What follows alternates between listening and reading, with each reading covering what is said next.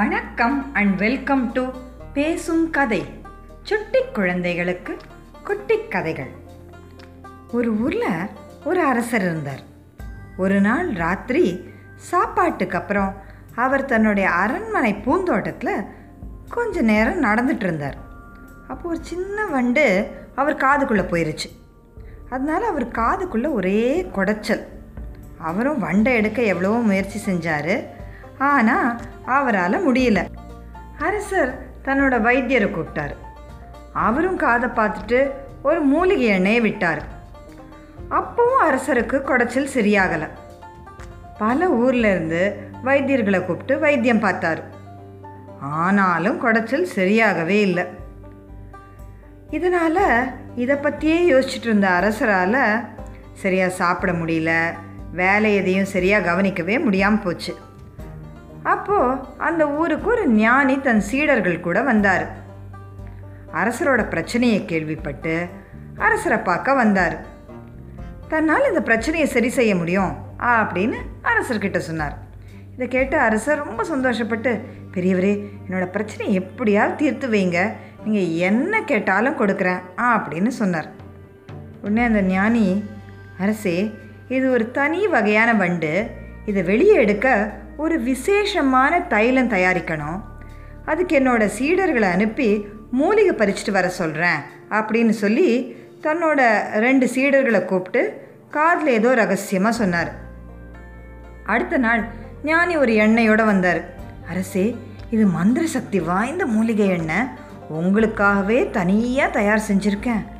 ஆனால் இதை நானே தான் உங்கள் காதில் போடுவேன். அதை போடும்போது உங்கள் பக்கத்தில் என்னை தவிர வேறு யாருமே இருக்கக்கூடாது. நீங்களும் அரை மணி நேரம் அமைதியாக கண்ணை மூடி படுத்துட்டு இருக்கணும் அப்படின்னு சொன்னார். அரசரும் நல்ல வேளை நம்ம பிரச்சனை சரியானா போதும் அப்படின்னு நினச்சிட்டு அதுக்கு ஒத்துக்கிட்டார். சொன்னபடியே அரசர் அரை மணி நேரம் படுத்துட்டு இருந்தார். ஞானி அவர் எழுப்பி அரசே நான் சொன்னபடியே வண்டு வெளியில் வந்துடுச்சு பாருங்க அப்படின்னு தன் கையில் இருந்த வண்டை காட்டினார். அரசருக்கு இப்போ ஒரு குடைச்சல் சுத்தமாக போயிருச்சு. அவர் கிடைச்ச சந்தோஷத்துக்கு அளவே இல்லை.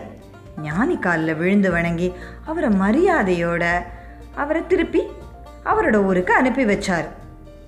பாதி வழியில் வந்துட்டு இருந்தபோது மற்ற சீடர்கள் எல்லாம் ஞானி கொடுத்த மந்திர எண்ணெயை பற்றி கேட்டாங்க. அதுக்கு ஞானி பூச்சி அத்தனை நாள் எங்கே இருந்ததுன்னு நினைக்கிறீங்க? அப்படின்னு கேட்டார். சீடர்கள் உடனே மன்னரோட காதுக்குள்ள அப்படின்னு சொன்னாங்க.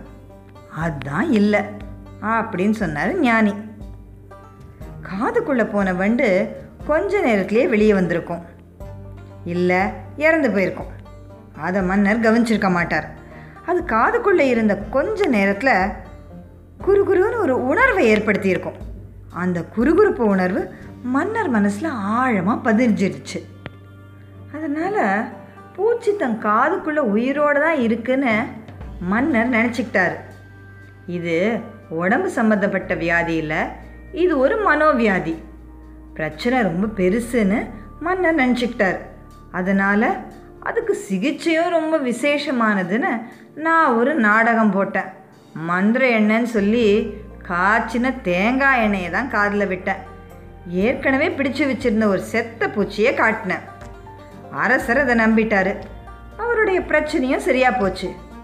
பூச்சி காதில் இல்லை. அரசரோட மனசில் தான் இருந்துச்சு.